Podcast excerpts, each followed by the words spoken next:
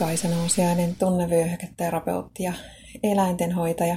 Teen ihmisille tunnevyöhyketerapiohoitoja ja mentaalista valmennusta ja eläimille, pääsääntöisesti koirille, kehohoitoja mun Helsingin Kumpulan toimitilassa.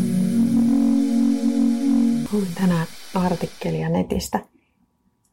Siinä kerrotaan ihan lyhyesti, että tunteet voi aiheuttaa fyysistä kipua tunnekipu, eli tunteiden aiheuttama tuska, voi aiheuttaa addiktion. Siihen voi siis syntyä riippuvuussuhde joillekin ihmisille. Sellaiset, niin kuin, sellaiset tunteet niin kuin suru, masennus, syyllisyys, häpeä tai pelko, niin ne voi yleistyä jollain ihmisellä ja niistä voi tulla pysyviä, niin pysyviä, että ne tuntuu osalta itseä ja niistä voi tulla niin pysyviä, että ilman niitä eläminen tuntuu vaikealta. Ei voi kuvitella elävänsä ilman niitä. Ja jos on tunteita, jotka aiheuttaa tuskaa, niin ne, ne tunteet aiheuttaa muutoksia aivoissa. Siis tällaisia, jotka synnyttää riippuvuutta niihin tunteisiin. Ja vaikka tunteiden aiheuttama tuska voi olla lamauttavaa, todella merkityksellistä, niin pitkään jat- jatkuessaan se tunteiden aiheuttama tuska voi aiheuttaa muitakin fysiologisia muutoksia.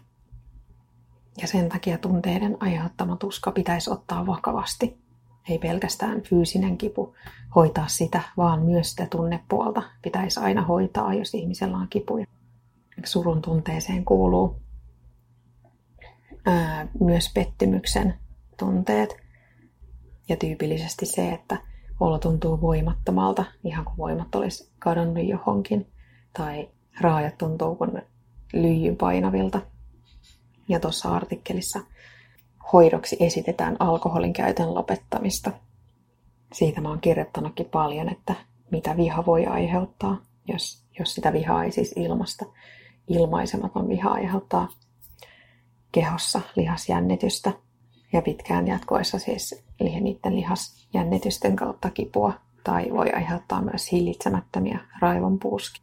Ahdistuksen tunteet taas, ihan niin kuin vihakin, vapauttaa kehossa adrenaliinia, joka saa aikaan sen, että on helposti säikähtelevä, nopeasti reagoiva, ehkä pelästyy helposti tai ei pysty rentoutumaan. Ja samalla tavalla sitä kautta niin kuin vihakin aiheuttaa lihasjännitystä ja voi pitkään jatkoessaan aiheuttaa kipuja sen jännityksen kautta. Neljäntenä täällä mainitaan häpeän ja syyllisyyden tunteet, jotka voi tuntua esimerkiksi perhosina mahassa tai pitkään jatkoessaan aiheuttaa mahakipuja ja yleensäkin pahoinvointia. Ja mun kysymys sulle on, että onko sulla lihasjännitystä, onko sulla mahakipuja? Tuntuuko joskus keho voimattomalta? Ja ootko liittänyt niihin tuntemuksiin missään vaiheessa näitä mun mainitsemia tunteita?